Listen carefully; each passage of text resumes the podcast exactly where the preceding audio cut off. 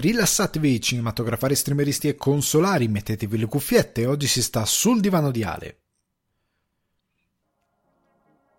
Il pezzo che sentite in sottofondo è So There No Fuck Buddies di Sibau e io sono Alessandro Di Guardi, ospite di Sul Divano di Ale che vi ricordo potete trovare su Spotify, iTunes Apple Podcast, Google Podcast, Deezer, Amazon Music e Budsprout. Se volete supportare Sul Divano di Ale le mire di espansione per un salotto migliore potete farlo offrendomi un cappuccino su www.buymeacoffee.com slash sul divano di Ale. In questa puntata di Sul Divano di Ale rispondo alle vostre domande con VFX ed effetti, specia- ed effetti speciali, quando e quali effetti speciali preferisco. Il ritorno delle rubriche con il cinema d'estate per passare la stagione estiva con del cinema defaticante, cacciarone o semplicemente leggero, una bella insalata di riso.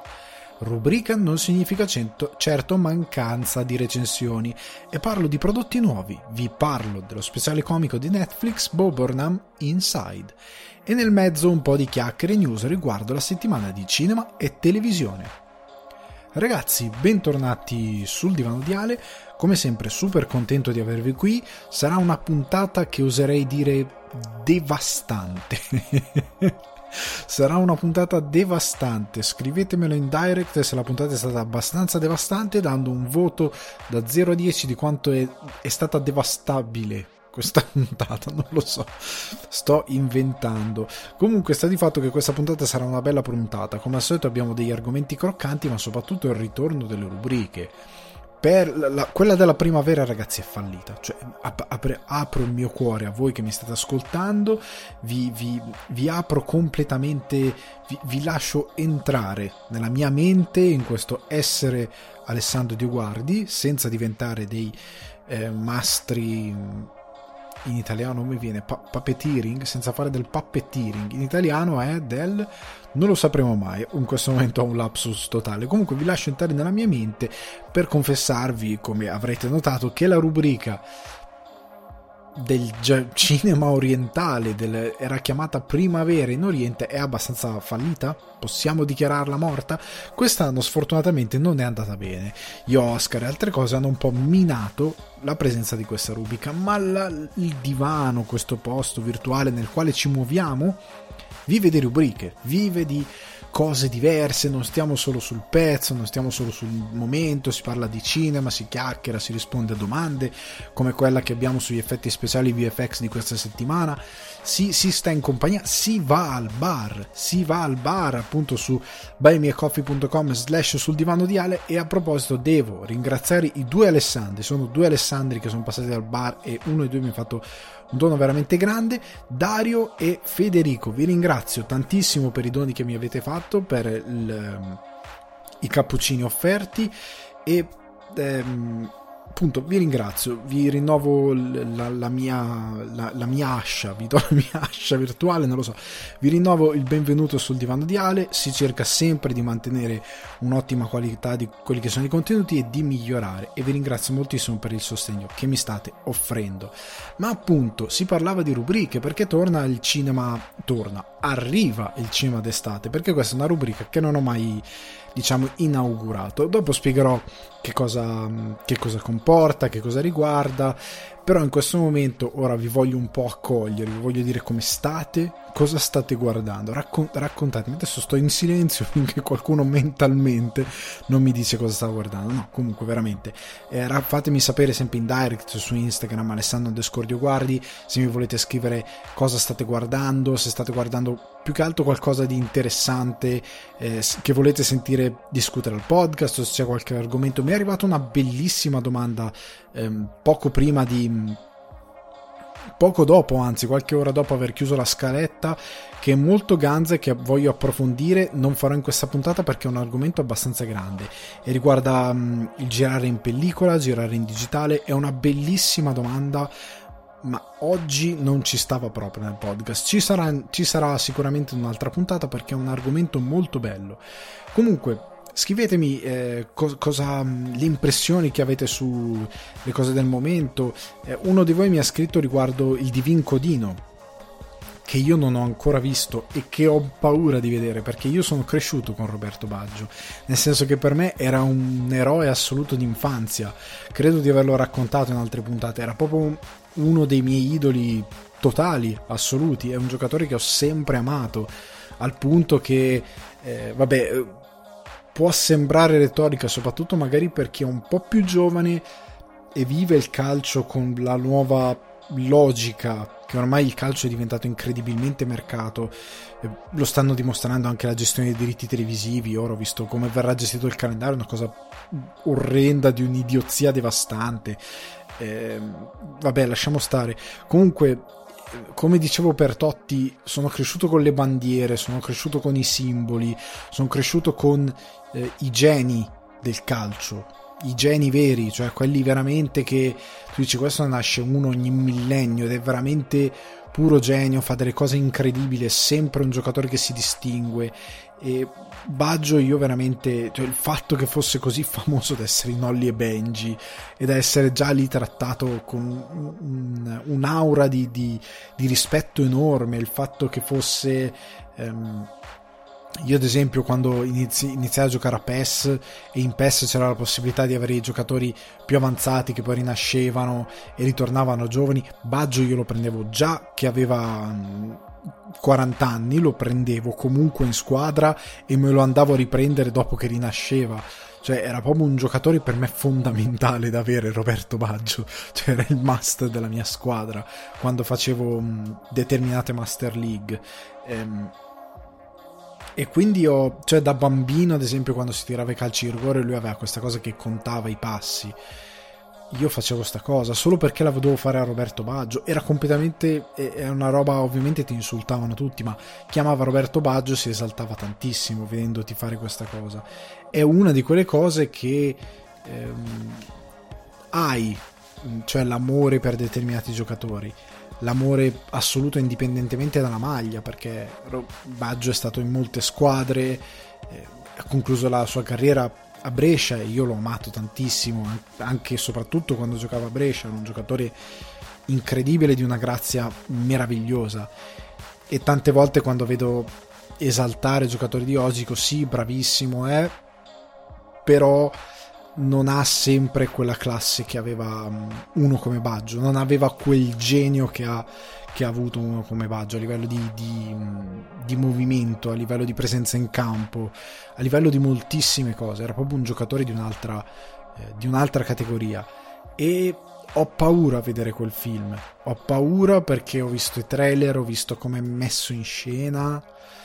Ehm, ho paura che il film gli possa voler bene perché è pur sempre Roberto Baggio, ma che il risultato finale sia una fiction cioè mi sa di fiction.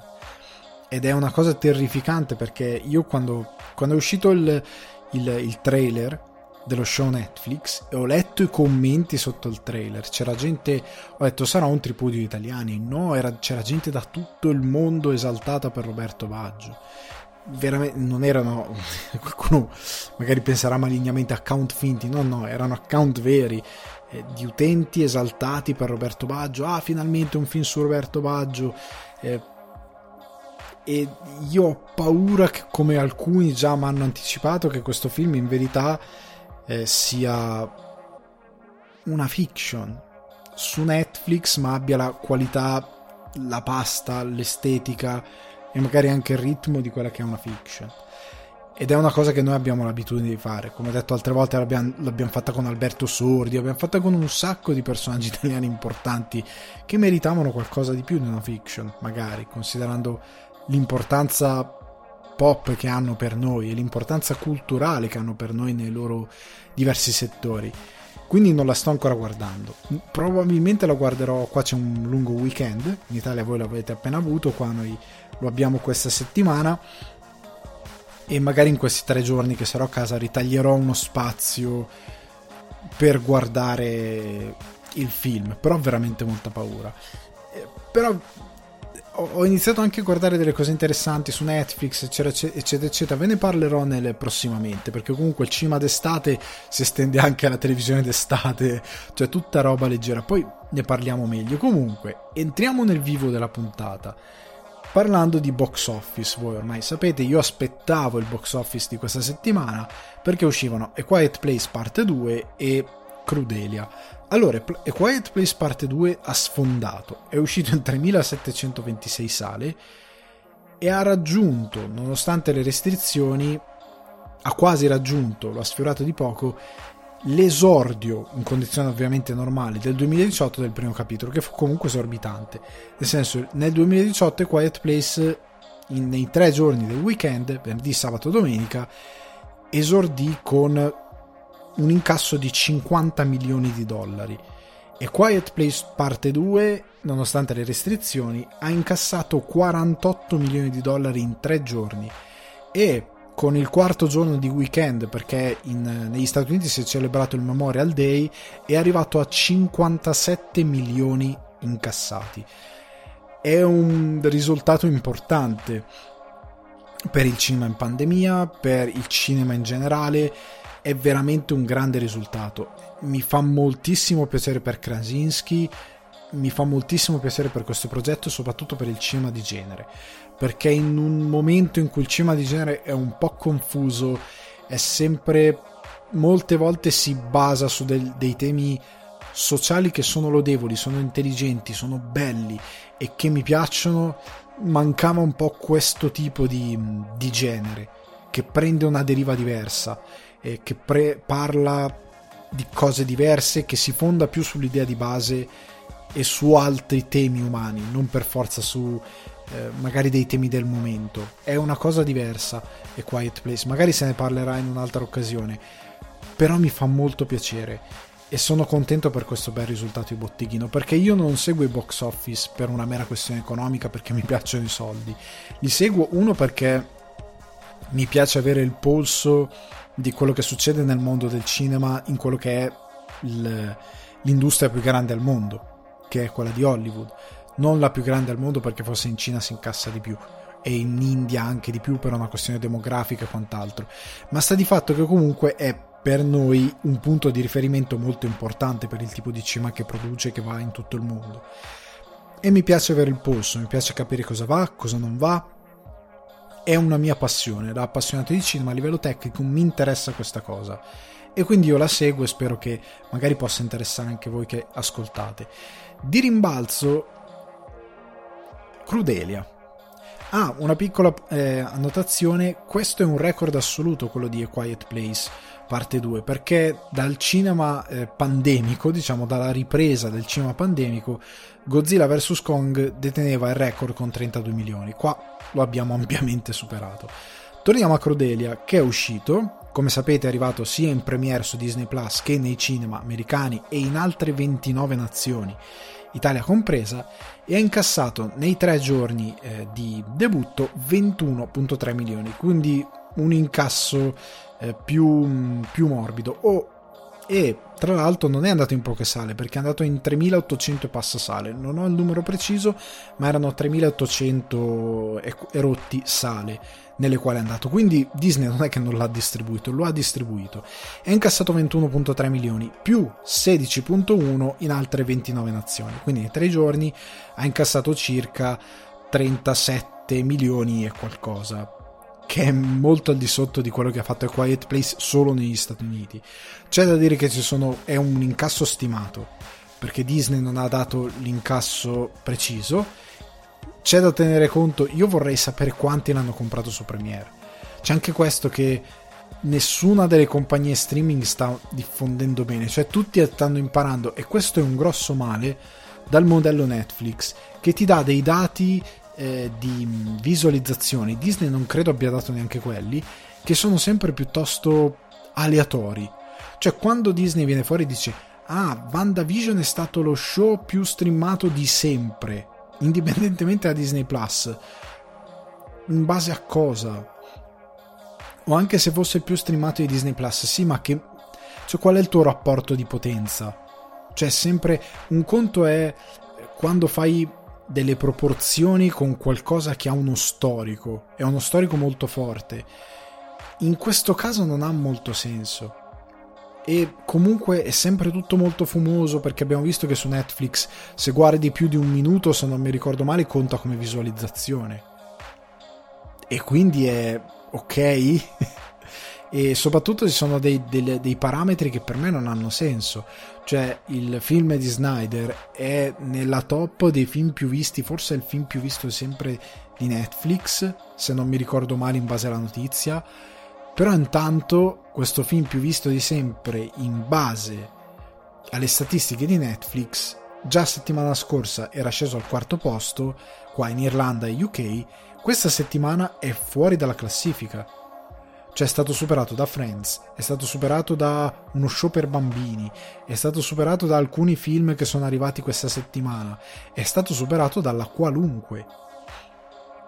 Significa che il film è stato guardato, fagocitato e basta, è passato. E non so quanto sia buono. Cioè, io mi rendo conto che, come ho detto prima, i parametri sono diversi, perché è ovvio che. Cioè, è un film, una volta che hai finito di vederlo, però in teoria se ti piace tanto dovresti ritornare a vederlo, dovresti... Evidentemente questo dato che ha nato Netflix è basato su un boom dato dal rilascio che secondo me è stato relativamente positivo perché molto pubblico in teoria era già andato in parte a vederlo in sala, in parte non c'è andato.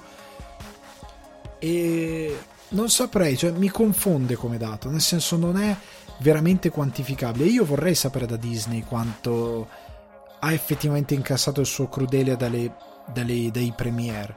Cioè quanti soldi hai fatto? Cioè in base al biglietto virtuale che si strappa per pagare il premiere e che, capiamoci bene, non vale per famiglia. Perché se io compro il premiere e invito i miei vicini di casa che hanno altri tre bambini, per dire, e lo guardiamo io, mia moglie e il mio figlio o eventuali più figli, più i vicini di casa con i figli, pia- anzi piazziamo tutti i figli sul divano e noi ce ne sbattiamo, quelli sono un biglietto per 5 bambini e degli adulti che non stanno magari guardando il film o che lo guardano relativamente mettendo la situazione ideale in cui sono tutti cresciuti col prodotto Disney e quindi lo, man- lo guardano tutti come vorrebbe Disney quindi eh, capite quello che sto dicendo? È una cosa che anche dopo la pandemia sarà peggiore. Cioè, cosa impedisce a dei genitori italiani eh, di dire ragazzi, organizziamo un bel fine settimana per i bambini? Ok, venite tutti da me, compro eh, Crudelia per fare un esempio, in una situazione normale, eh, fuori pandemia, su Disney Plus, piazziamo i nostri 10 bambini a guardare il film eh, gli mettiamo la Coca-Cola, gli met- quello che è, gli mettiamo le cose che si danno ai ragazzini, noi stiamo in salotto a parlare di quello che vogliamo parlare e loro si fanno la loro giornata lì. Io ho pagato, mi pare che costi una ventina di euro per X persone che si guardano quel contenuto. Disney ha voglia di, di incorrere in questa cosa? C'è possibilità che poi dice eh, ma il bambino se lo vuole rivedere. Può essere però è comunque un rischio perché non è la stessa cosa di avere subito subito eh, x bambini più x genitori che vanno al cinema pagano un biglietto e spendono soldi dentro il cinema. Non è la stessa cosa. L'indotto secondo me molto era stato detto non è sostenibile HBO Max che ha fatto la distribuzione ibrida, ibrida ha dimostrato questa cosa, non è la stessa cosa. La gente va comunque in sala e fa fare soldi a quello che è il film. Io vorrei capire quanto sono gli incassi, ma non credo se li daranno. Non credo se li daranno anche perché potrebbero essere incassi fallimentari. Perché nel momento magari in cui al cinema è incassato, mettiamo caso, negli Stati Uniti 21 milioni di dollari e nelle visioni premiere ha incassato, la butto a caso, 700 mila dollari, sparo un numero che secondo me è anche esagerato per quello che ho appena detto, anche perché c'è anche molta gente come ho fatto io. Eh, Raya, io qua ero uscito in premiere, ho detto io non ci voglio, né io né mia moglie abbiamo detto che mia moglie è una super fan Disney, abbiamo detto non ho assolutamente voglia di pagare la premiere di questo film che poi arriverà comunque gratuitamente sulla piattaforma molti potrebbero fare lo stesso ragionamento. Posso aspettare, c'è molto altro che posso vedere su altre piattaforme, non per forza Disney. Non sono così in hype, non è un evento così grande. La stessa cosa per quanto riguarda questo Crudelia, non sono così hypato per questo Crudelia, non lo è neanche mia moglie. perché devo pagare? Posso tranquillamente vivere aspettando questo film che per come è venduto è più appannaggio degli adulti fan della Disney di una certa eh, identità della Disney più che dei bambini. Quindi è un po' così. Cioè un, siamo su una linea di demarcazione che ha tante sfumature. Però cioè diffondere quel dato quanto sarebbe buono per Disney nell'incasso? Cioè di avere questo smacco questo schiaffo in faccia a loro ce l'avranno lo tengono perché non sarebbe buono per gli investitori per la borsa? Come funziona? Perché io vorrei saperlo. È una curiosità mia che ho. Io credo che sia un mezzo disastro. Però non ce lo diranno mai. HBO Max è nei guai a livello di guadagni. E quindi mi faccio delle domande. Però andiamo avanti, andiamo avanti, lasciamoci alle spalle il momento box office per entrare un po' nelle news. C'è qualche news frizzantina interessante. Una su tutta molto breve riguarda Seth Rogen, che è il mio idolo assoluto, eh, che ha fatto sapere tramite un bel poster su Twitter la data del rilascio del suo adattamento di Teenage Mutant Ninja Turtles, le tartarughe ninja, che arriverà l'11 agosto 2023 nelle sale americane. Sale italiane ovviamente ancora non si sa, è un po' troppo presto, il film eh, sarà scritto da Seth Rogen, sarà prodotto da Nicle- Nickelodeon insieme a non mi ricordo in questo momento, comunque è una produzione congiunta tra due eh, case di produzione e Rogen aveva appunto fatto notare come quando gli fu affidato il film gli fu affidato perché lui aveva questa visione sostanzialmente di dire cavolo si chiamano Teenage Mutant Ninja Turtles quindi eh, tartarughe ninja mutanti teenager. E il lato teenager non esiste nelle tartarughe ninja ness- non esiste mai in nessun film non, non, sono teenage. E quindi lui ha detto perché non sviluppare questo lato? E chi meglio di Seth Rogen un personaggio che ha creato uno dei film coming of age movie ovvero Sucks Bad o Super Bad come lo volete chiamare più importanti della storia del cinema americano recente, della nuova commedia americana. Credo che lui sia il migliore, tant'è che in questo tweet che è stato condiviso, che potete trovare anche sul mio account Alessandro underscore di Guardi perché l'ho condiviso a inizio settimana, è sostanzialmente una pagina dove Leonardo, se non ricordo male, prende appunti sul suo, chiamiamolo taccuino, usiamo questo termine antiquato, su questo quadernetto, ecco in verità, degli appunti scolastici dove disegna cose e in più prende appunti di scuola e in un angolo in alto a destra c'è scritto eh, c'è scritta la release date del film. È molto figa, è molto ganza, ti dà già idea di cosa vogliono fare con, eh, con questo film. E io onestamente è la prima volta che sono interessato a qualcosa che viene fuori dalle tartarughe ninja qualsiasi cosa. Cioè, sono anni che non me ne frega niente di niente perché sono grande e quel prodotto non parla più a me. Eh, hanno perso parecchio smalto nelle varie interpretazioni. Il film prodotto da Michael Bay è terrificante, veramente brutto. È una delle cose più brutte che abbia visto sempre, di sempre, veramente ignobile. E ehm, poi rientra nella categoria FX, potremmo buttarcelo dentro e quindi è l'unica cosa, è l'unico evento che effettivamente mi ha fatto dire ah ok, può darsi. Cioè fate conto che sono riusciti a mettere Tartarughe Ninja con Batman e mi sono fregato altamente anche di quell'evento, me ne sono proprio fregato. E il che vuol dire che non me ne frega veramente niente. C'è voluto Seth Rogen per dirmi ok, questo lo voglio vedere, mi sembra interessante. Andiamo avanti con la cancellazione di, Jupiter, di Jupiter's Legacy che ci prende un po' tutti in contropiede perché che, che ne dica Netflix le sue statistiche ah è stata la serie più guardata al suo nella settimana d'esordio. Sì sì quello che vuoi. Anche lì la più guardata nel suo esordio è andata fuori classifica dopo 20 minuti. Significa che quando succede questa cosa con i film è discutibile perché comunque sono film. Non ripeto il ragionamento di prima.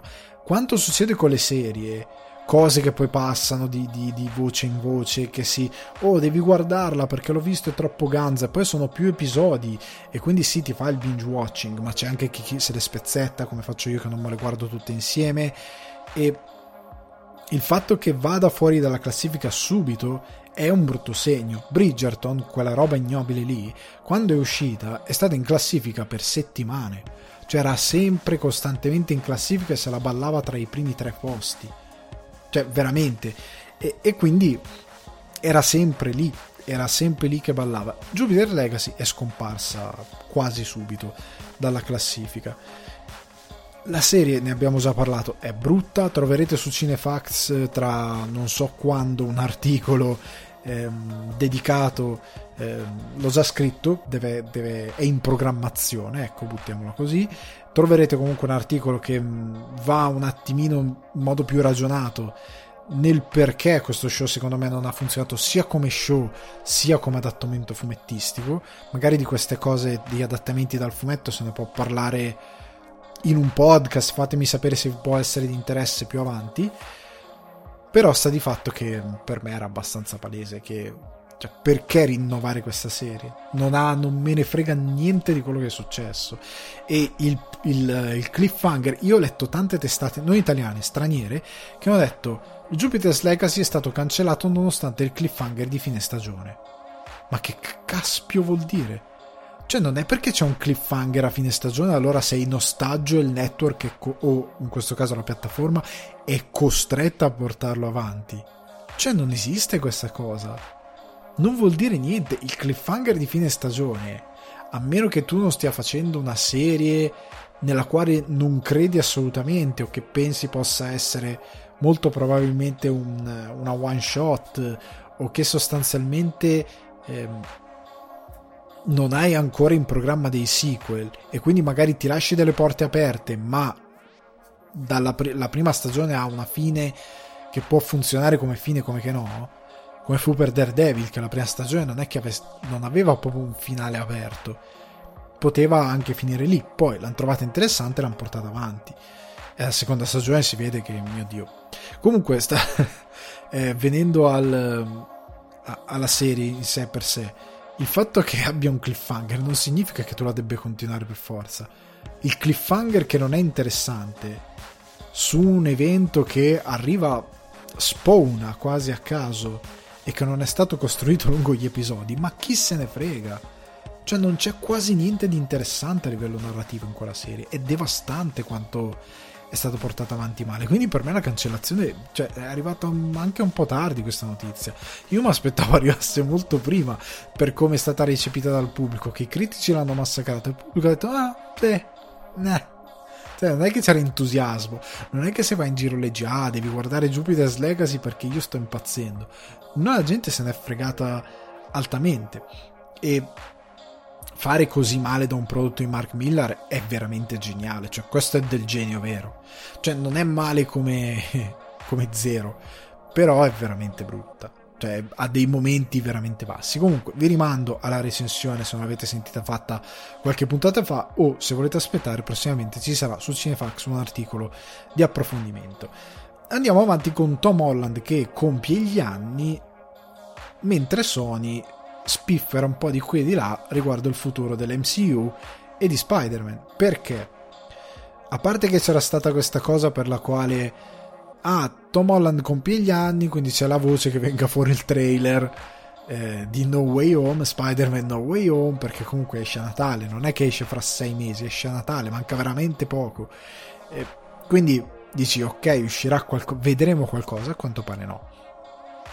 Comunque, eh, questo No Way Home Ah, ecco, una piccola cosa. Girano un botto di fake trailer, alcuni palesi, uno un po' più ingegnoso. Cioè, ho visto eh, trailer perché siccome ehm, era venuta fuori la notizia che alcuni cinema avevano ricevuto il trailer da proiettare prima dei film, è venuto fuori questo trailer super fake, eh, trailer leaked from a movie theater. E quindi c'è questo tipo in un cinema che riprende lo schermo dove stanno proiettando il trailer di eh, No Way Home. Il problema è che è palesemente una cosa che si è montato lui e che ha montato anche probabilmente sbadatamente e che magari ha un amico che lavora in un cinema o qualcosa e gli ha permesso di proiettare questa cosa. Lui ha fatto il video, l'ha buttato online e c'è questo video sfocato che, che dalla sala cinematografica si, mede, si vede malissimo con un telefono, una fotocamera che probabilmente è quella che gli americani chiamano un,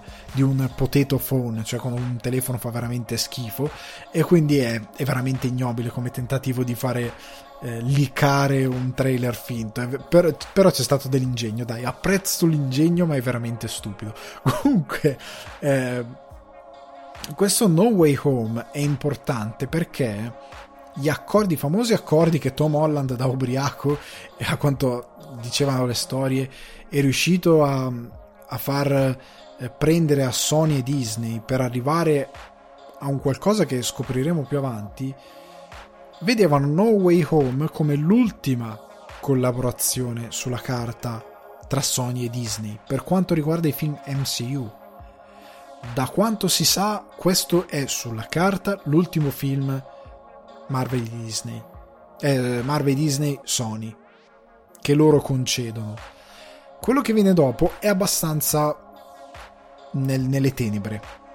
Sta di fatto però che questa settimana hanno intervistato il presidente di Sony Motion Picture Group, ovvero Sandford, Sandford scusate, Panic, che praticamente ha detto che loro non vedono il loro universo dopo aver annunciato Kraven e il sequel di, um, di, di, di Venom eh, La furia di Carnage e i famosi annunciati Spider-Woman e quant'altro non vedono questo universo come uno Spider-Verse.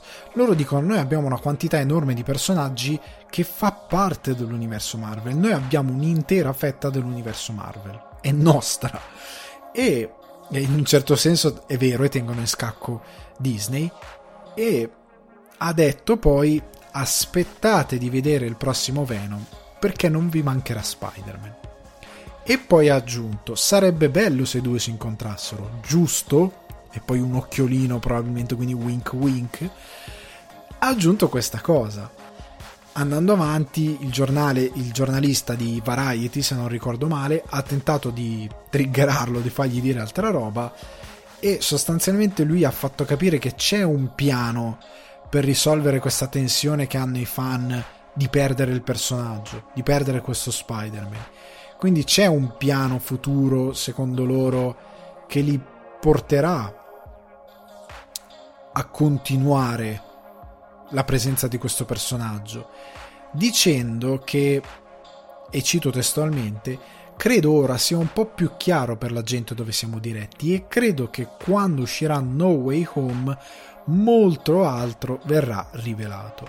Perché, come dissi io l'estate scorsa, credo, quando girarono i primi rumor di Doc Ock, di Doctor Strange, il fatto che Doctor Strange e quant'altro avrebbero aperto i multiversi e il fatto, e Molina ha spoilerato tantissimo, una cosa che però, come ha detto lui stesso, era il peggior segreto di Hollywood, il fatto che ci saranno multiversi, eccetera, eccetera, che ci sarà un incrocio tra lo Spider-Man di Raimi e lo Spider-Man di, ehm, di, di Marvel, ci sarà un rimescolamento delle carte, questi due universi probabilmente si fonderanno e inizieranno a comunicare.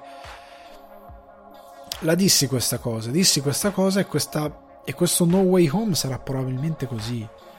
Cioè, che Toby Maguire è nel film ormai è abbastanza. si sa che è nel film. Lo hanno visto su set, lo hanno visto pompatissimo in forma. Alfred Molina è nel film. Chi se ne frega se Emma Stone ha negato che non ci sarà mm, perché non è importante che ci sia il suo personaggio.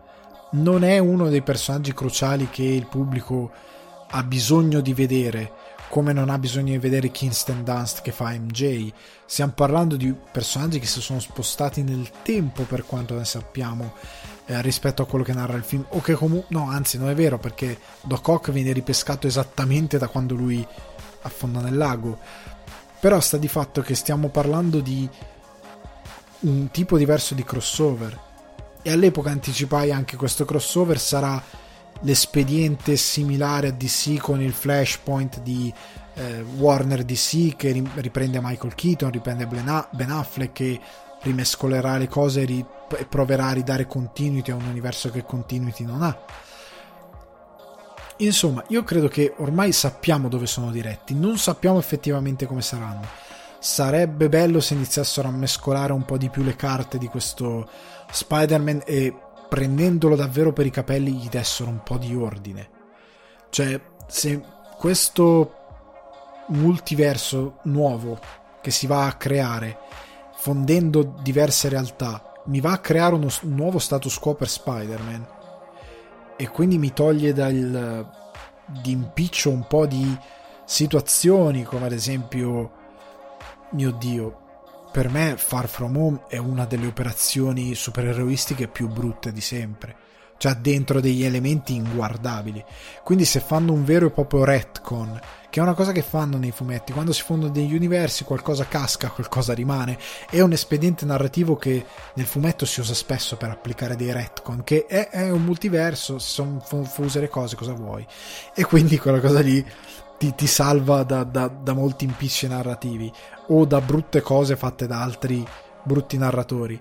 Eh, ma sta di fatto che può dare occasione appunto di applicare dei retcon, di eh, dare un nuovo status quo, di eliminare delle brutte decisioni di sceneggiatura e darmi a, al pubblico uno Spider-Man un attimino più solido nel suo mito e che sia un po' meno dipendente da altre cose. Però non voglio rientrare in questa questione perché ne abbiamo già parlato. Sta di fatto che le tempistiche, se le guardate, tra No Way Home e Venom, perché il, il, presidente di Sony Motion Picture Group ha detto dovete aspettare di vedere Venom, che esce a settembre negli USA e in Italia ad autunno. Quindi se compare Spider-Man in quel film, significa che in No Way Home avremo qualcosa di importante che ci dirà poi il futuro perché poi hanno provato a triggerarlo ulteriormente e um, Pat Penich ha detto sostanzialmente che loro sono in ottimi rapporti con Feige, che potrebbe voler dire tutto e niente perché sono le classiche cose, no ma ci vogliamo bene su, solo perché sei in stampa e quindi però potrebbe essere importante perché Feige comunque alcuni film pre Marvel Disney li ha, li ha curati come produttore esecutivo e non come produttore factotum. Sta di fatto che però Feige ha degli ottimi rapporti con eh, gli studi Sony e è stato anche detto, gli è stato chiesto ma allora per i sinistri 6 e eh, il buon Panic ha risposto sarebbe molto figo, non credi? Qua ho citato testualmente. Quindi la, la, speculazione che potrebbero arrivare i sinistri 6 non è così infondata, cioè è una cosa che potrebbe tranquillamente succedere considerando che mi fai Venom, butti Carnage, butti Morbius, mi butti eh, Venom, eh no Venom scusate, mi butti Kraven, mi, mi stai riportando Doctor Octopus, cosa sta succedendo? Cioè, c'è Electro anche che sembra ritorni, alcuni dicono addirittura Willem Defoe, ma non ci credo, non credo si siano spinta tanto questa, credo sia la fantasia dei, della gente online che galoppa Sta di fatto che eh, sarebbe molto interessante eh, vedere come si evolve tutta questa questione. E quindi aspettiamo, aspettiamo e vediamo, perché poi noi diamo per scontato che Tom Holland prenda parte all'universo Sony, ok? E se tornasse Toby Maguire? Cioè, noi stiamo dando per scontato che Tom Holland passerà nell'universo Sony, ma se quello che a entrare nell'universo Sony sarà invece Tobey Maguire, perché ci saranno due Spider-Man? Cioè, io la butto lì. Cioè, viene definito uno status quo per il quale eh, Tom Holland si perde in questi multiversi ed entra in quello di Tobey Maguire, ma magari poi alla fine torna a casa perché No Way Home sì, ma No Way Home nel senso che poi deve comunque tornare a casa, ma contestualmente noi abbiamo una nuova realtà con Tobey Maguire che è lo Spider canonico dell'universo Sony. Potrebbe succedere, potrebbe benissimo succedere, oppure no. Non lo so, io cioè, de, ci sono cose che potrebbero succedere a livello di se proprio vuoi fare il tuo universo Sony, cioè non perdere Spider-Man. Ci sono tante cose che si possono fare. Comunque, Andiamo avanti e chiudiamo questo argomento che magari non interessa a molti per arrivare alla domanda della settimana del buon Claudio Bertelli, che ringrazio infinitamente, che mi chiede, oggi si corre sempre più eh, si ricorre sempre più ai VFX creati digitalmente al computer. Tu quali soluzioni usate da grandi maestri in passato vorresti si continuassero a fare in modo artigianale? Grazie Ale, il tuo divano è sempre più comodo. PS, sto recuperando l'episodio 16, che pezzo grandioso quello su critica e analisi. Un abbraccio Claudio. Allora Claudio, ti ringrazio tantissimo per, eh, per i complimenti, per la domanda per recuperare l'episodio 16 su critica e analisi, sono quelle cose che si fanno e si dimenticano, quindi anche voi andate a recuperare l'episodio 16 su critica e analisi, perché potrebbe essere per voi illuminante oppure no.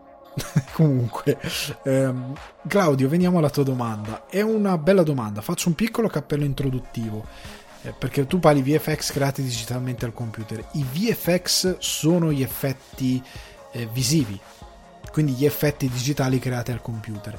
L'effetto speciale è invece quello che in inglese si chiama diciamo practical effect, quindi l'effetto ehm, che può essere turco prostetico, un'esplosione, eh, ribaltamento di una macchina, quindi un effetto speciale fatto ehm, in, in, real life, come dicono i giovani, no, fatto effettivamente sul set con degli effetti eh, fisici e non qualcosa di digitale da aggiungere in post produzione. Ecco, i VFX tenete sempre a mente che sono gli effetti visivi fatti in digitale, aggiunti in post, mentre l'effetto speciale è l'effetto pratico fatto sul set come un trucco prostetico, un costume particolare che cambia l'aspetto di un, um, di un, di un personaggio, un'esplosione, questo tipo di, di, effetti. Questi sono gli effetti practical effect, ok?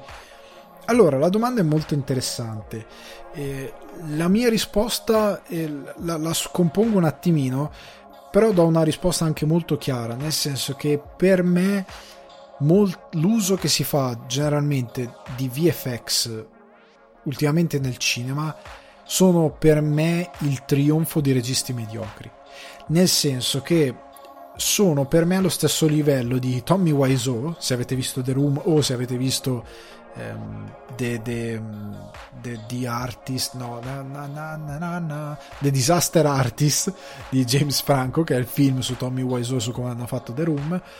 Se avete visto quel film, per me questa cosa è l'equivalente di quando loro girano lui, che è un ok, che gira la scena sul tetto in green screen. Quando c'è tutta la crew, compreso Seth Rogen che fa uno della crew, che dice scusa ma perché non andiamo sul tetto non la giriamo sul tetto? E lui invece no, lui vuole il green screen perché deve fare la produzione di Hollywood, no? Ed è ovviamente un, un, un'idiozia totale.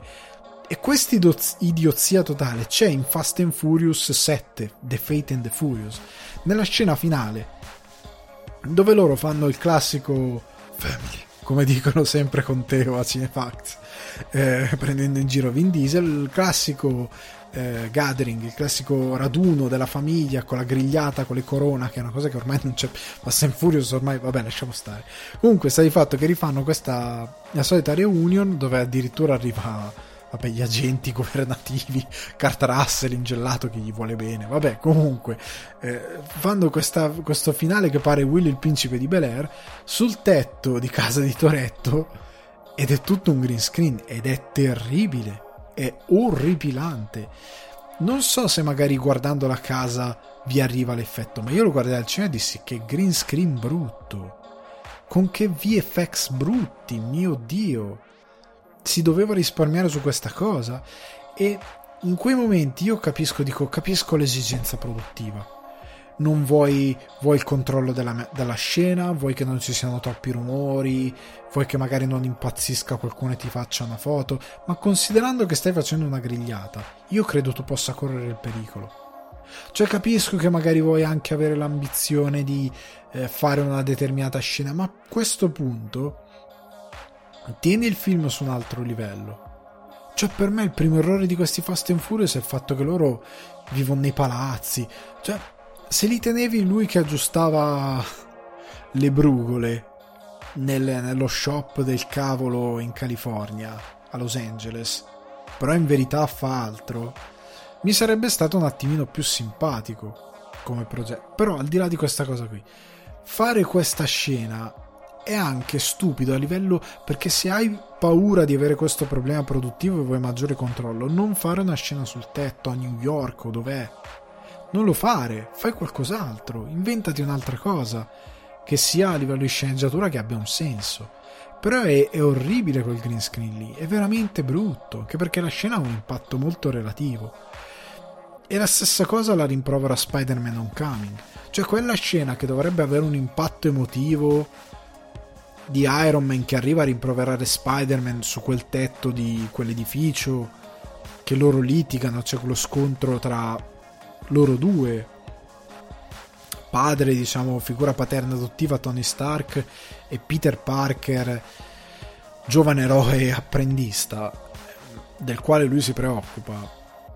In quel momento lì non mi puoi rendere la messa in scena così posticcia. Sono palesemente con un green screen dietro di loro ma palesemente, troppo palesemente. E in quel caso lì non era meglio girarla in location. Cioè, io tante volte, io non sono un retrogrado, cioè nel senso che io odio quelli che dicono ah che bello quando una volta c'erano queste cose. Io non dico di tornare a certe cose, ma dico che ci sono cose che avranno comunque un impatto migliore.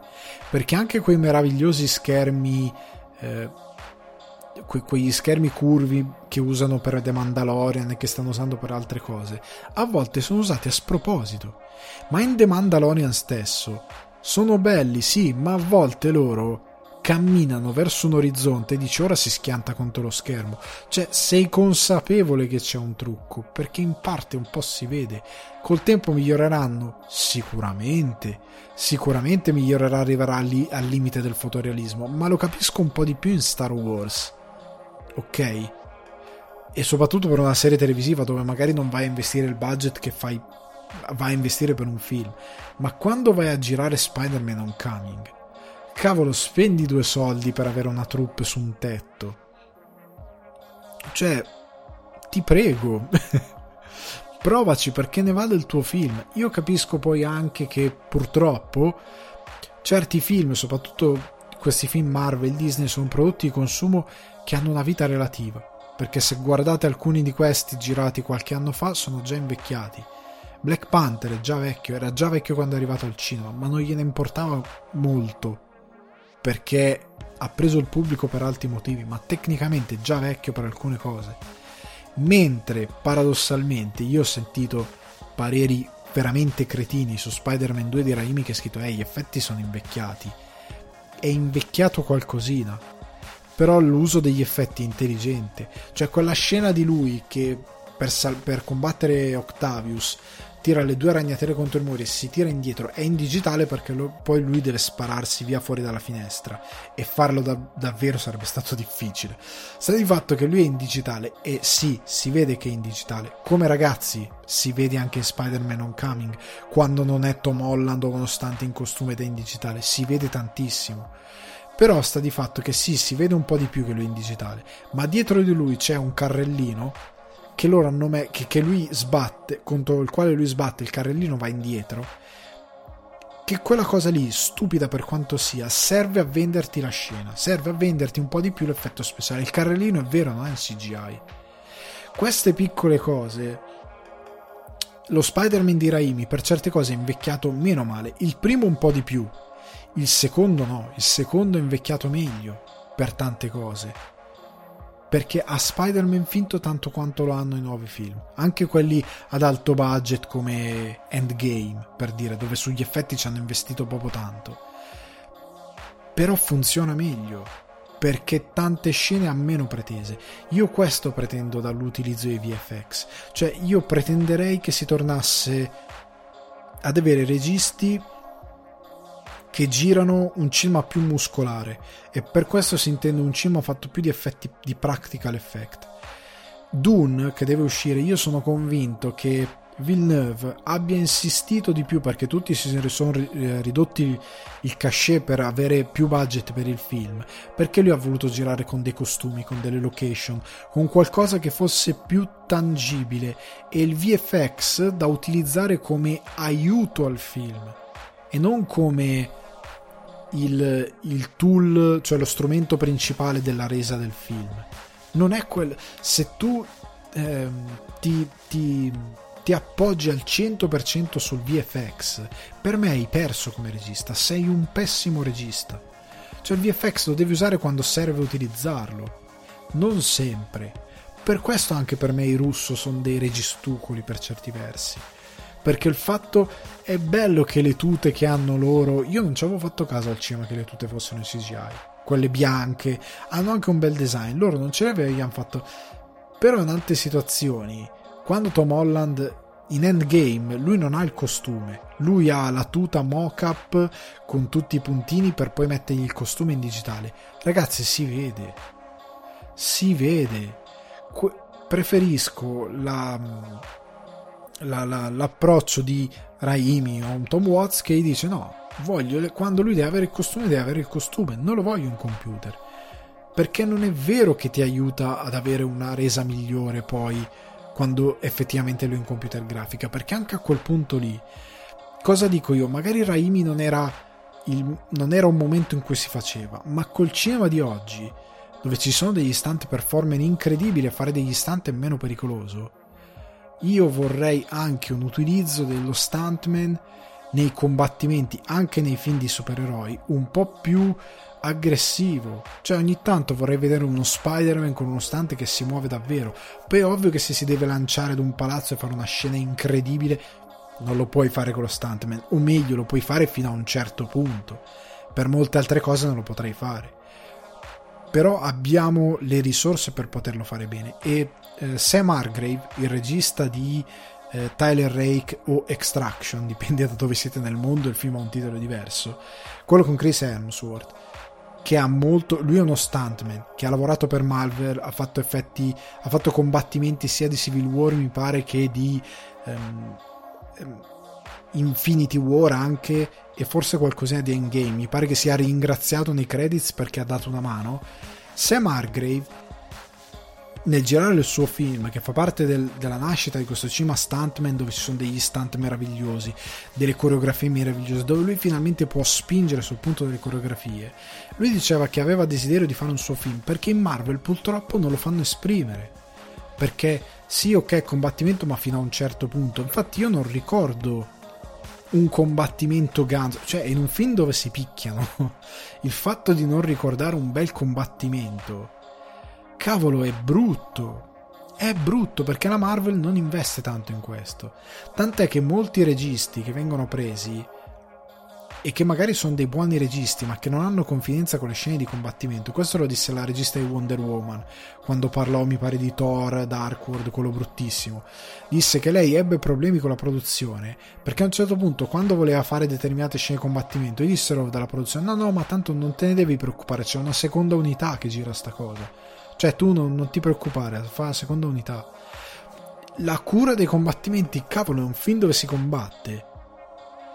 A volte c'è, a volte è completamente assente. E si vede in ogni secondo, perché non c'è, che non c'è la cura dei combattimenti, entra anche nella narrativa. Questo è tutto narrativa dentro un film. Cioè, quando io vedo Star-Lord che immobilizza Spider-Man, ma quando mai? Cioè lì stai hai sbagliato la scena. Cioè lo stallo lo dovevi pensare diversamente. Cioè, anzi, potevi fare una cosa comica per farli scontrare. Perché, perché, cavolo, è ovvio che Spider-Man, come fa Star-Lord a tenere Spider-Man? Spider-Man prende il braccio, glielo gira, gli, gli infila la pistola su nell'ano e dice cosa fai te? Ma subito, dopo 6 secondi.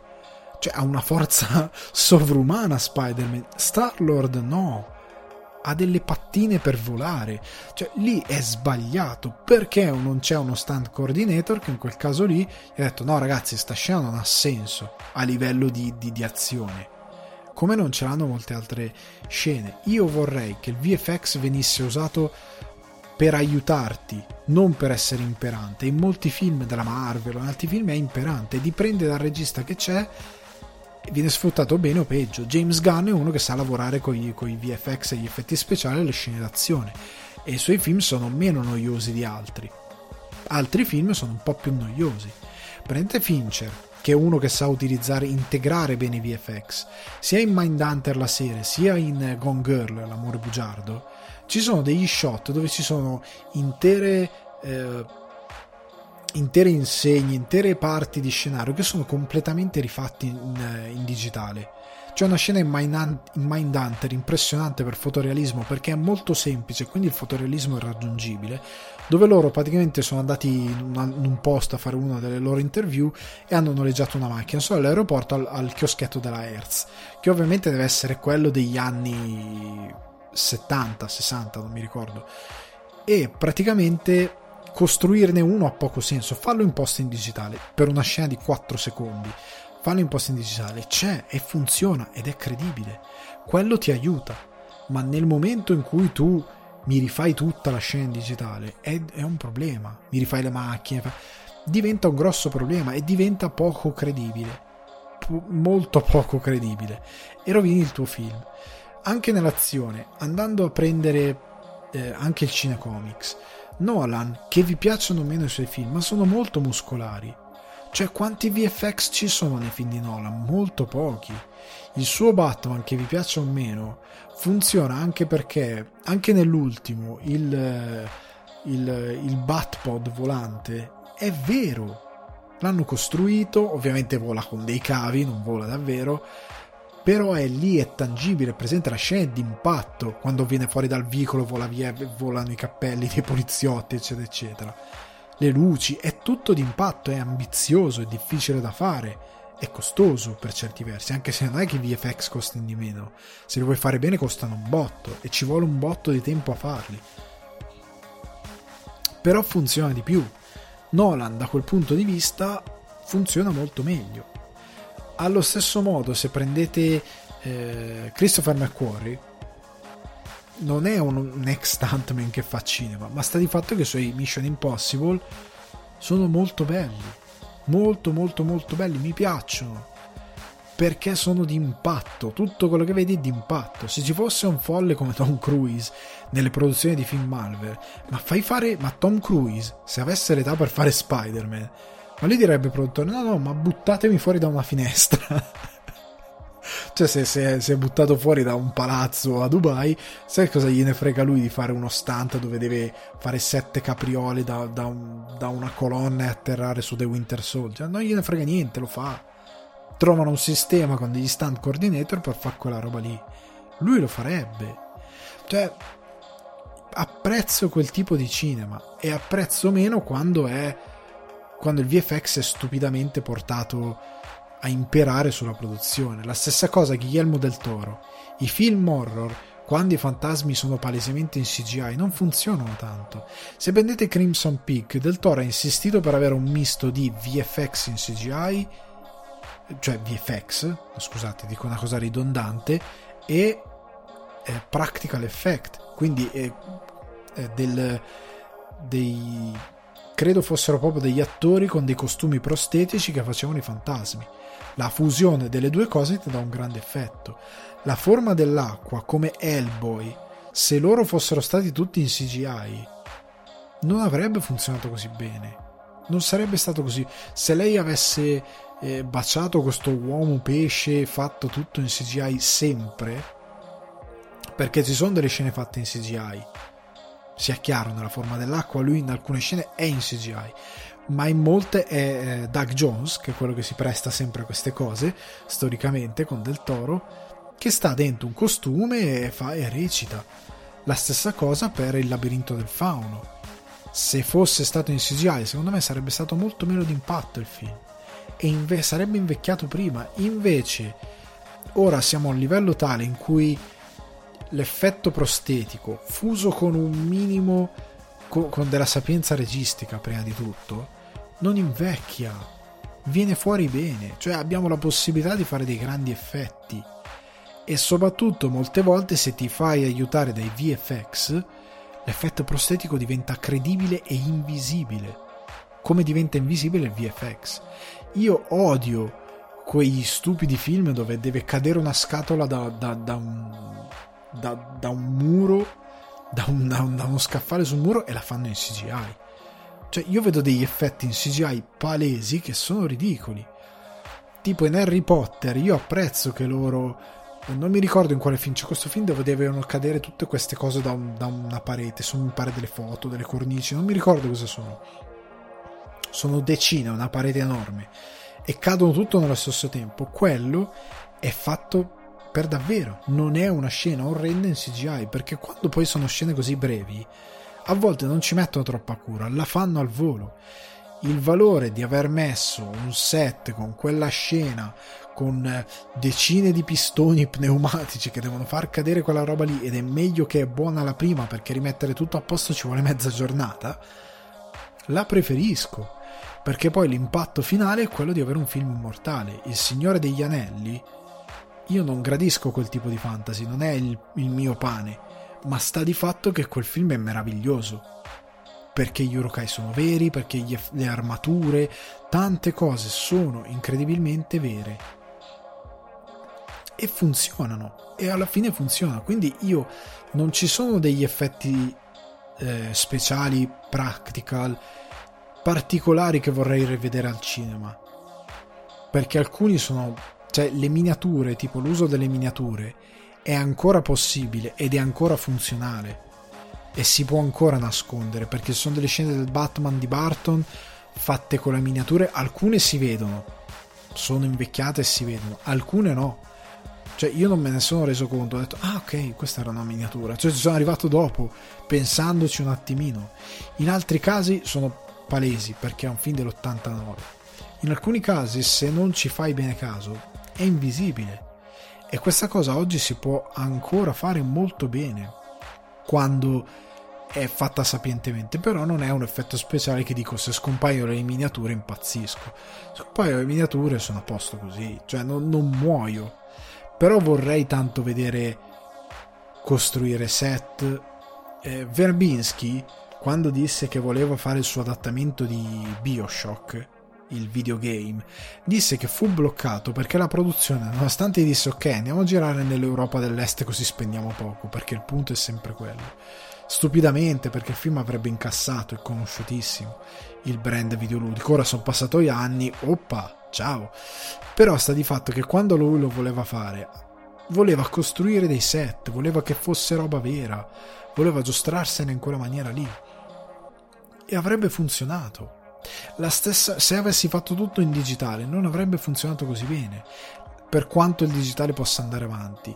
Guardate Mad Max Fury Road. Mad Max Fury Road funzionerà, funzionerà in eterno perché ha una qualità visiva e una qualità anche di, eh, di, di, di degli effetti speciali a schermo che non invecchieranno così male come in passato. Andranno avanti bene, molto bene e sarà sempre un film gradevole da vedere. Io gradisco più quest'idea. Non c'è un VFX, cioè non c'è un effetto speciale specifico.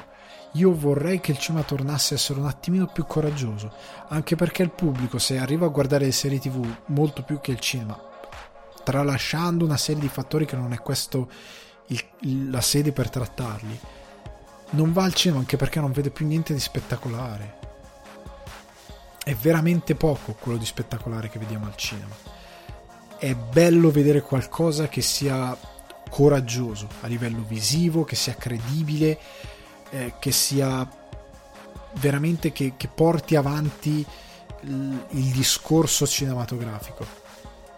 E, e, qui non si può aspettare sempre James Cameron che venga fuori con qualcosa. Ecco, James Cameron è uno che sta sperimentando molto con la CGI però è uno che fa dei lavori particolari, proprio di sperimentazione. E i suoi film Avatar eh, purtroppo è, è un film che forse credo arriverà a ritornare ad avere un senso quando avremo possibilità anche a casa di poter usufruire di quel 3D in modo tale da riprodurre un'esperienza similare o quanto più immersiva possibile rispetto al cinema. Cioè Avatar visto in VR con dei limiti che non ti facciano vedere i bordi neri, magari potrebbe essere interessante da vedere oggi, però è un film destinato a invecchiare. Irrimediabilmente. È certamente fatto per una questione di scoperta tecnica, però è destinato a invecchiare. Però questa è più o meno la mia idea, quindi avete capito che quello che io vorrei sarebbe un ritorno al cinema più muscolare, piuttosto che un, un'invasività eccessiva del VFX. Quindi, giusto per chiarirlo, io non sono contro i VFX, vorrei che fossero a supporto del cinema e non il cinema al 100% perché anche quando sento dire ah Disney sta sviluppando quei robot che fanno e poi vedo il video di questa cosa super rigida che fa le capriole dico mio dio mettetene in un film il più tardi possibile perché quello diventa il dummy del futuro cioè diventa come quando negli anni 70 e 80 c'era una scena devastante c'era palesemente un manichino a, al posto dell'attore. Questo diventa la stessa cosa. Se no mandiamo avanti così. Per favore abbiamo la possibilità di fare le cose in sicurezza, abbiamo la possibilità di avere del personale addestrato, abbiamo la possibilità di avere registi che sanno girare questo tipo di azione perché si sono formati per farlo. Per favore portiamo questo tipo di, di azione, di avanguardia e di movimento nel cinema, altrimenti rimaniamo indietro. Veniamo però finalmente e con molto entusiasmo alla rubrica, il cinema d'estate rubrica dedicata, come dicevo, al cinema leggero, a, a un cinema defaticante, come piace appunto definirlo a me. E l'idea di questa rubrica appunto è quella di darvi dei di parlarvi o di darvi, se non l'avete mai visto, dei consigli su dei film appunto da vedere senza impegno. È estate, fa caldo, ehm, non avete l'aria condizionata, magari come è capitato a me, vivete in Lombardia dove c'è un'umidità del 472% e sembra di stare, eh, non lo so, eh, a New Orleans e ti mancano le, le dame voodoo e, e i jazzisti e sei veramente lì eh, sudi come un caimano, fa un caldo devastante, la sera la tua camera, come capitava a me, io avevo la camera, casa mia era stupenda, cioè casa dei miei è tuttora stupenda, perché in una posizione è stata studiata da dei veri ingegneri, non come qua, intanto qualcuno sta sfondando una porta, eh, non come qua in Irlanda dove praticamente io ho vissuto per anni in un palazzo dove era chiaro che l'ingegnere che aveva pianificato il tutto non aveva calcolato dove sorgeva e dove tramontava il sole. Quindi cosa succedeva? succedeva? Che praticamente quando sorgeva il sole, anche quando era allo zenith, quindi tipo mezzogiorno al picco più assoluto, quello che succedeva era che metà palazzo era al sole, l'altra metà era nel buio più totale. E in un in una nazione dove piove spesso, cosa significa? Che quella metà al buio totale marcirà e marcirà male perché, perché verrà presa d'assalto costantemente dalla muffa perché non c'è la luce del sole che illumina mai un singolo appartamento. Cioè lui si era fatto questo calcolo però solo con gli appartamenti che davano sulla strada, mentre tutti gli appartamenti interni li aveva completamente ignorati e quindi c'era un'intera parte del palazzo che era il regno dell'umidità. Quindi questa cosa completamente non calcolata ed era meraviglioso. Mentre invece quelli che hanno costruito casa dei miei erano delle persone che avevano studiato e non alla scuola guida. E quindi praticamente c'era questa situazione per la quale quando il sole tramontava, eh, sorgeva, scusate, ti viene di fronte. Quindi la cucina, ehm, la camera, le camere da letto, tutto, si vede proprio il sole sorgere al tramonto il sole era, è esattamente dall'altra parte, quindi illumina eh, il salotto, eh, le altre camere eh, e quindi la casa riceveva costantemente sole, costantemente, riceve costantemente sole. Il problema è che d'estate, soprattutto io mi ricordo un'estate del gran caldo, il famoso gran caldo del 2001, 2002, non mi ricordo, primi anni 2000, dove io praticamente avevo le, le, le persiane del, della parte dove sorgeva il sole sempre chiuse, perché soprattutto quelle del piano di sopra, perché significava morire, significava seriamente morire. E in quelle situazioni lì cosa vuol dire? Che d'estate, anche a, a mezzanotte, la tua camera è a 192 gradi, è insostenibile, nonostante tu dorma con le finestre spalancate E quindi in queste serate vi consiglio dei film da guardare, così mentre bevete un bicchiere ghiacciato di latte e, e sciroppo alla menta, vi potete anche vedere un bel film, che deve essere ovviamente, dicevo, leggero, defaticante, non impegnativo, tranquillo, rassicurante, o che vi gasi perché ci si spara, qualcosa di... o qualcosa magari anche di horror o di cervellotico, che però sia... Ehm, interessante, che abbia un ritmo interessante, nulla di eh, magari troppo impegnativo. Ecco, questo è quello che voglio fare con il cinema d'estate, voglio dedicarmi a questa cosa. La stessa cosa si potrebbe fare per le serie tv, nel senso che ci sono delle serie tv che ti guardi più volentieri d'estate, però per ora teniamoci solo sul cinema. È cinema d'estate.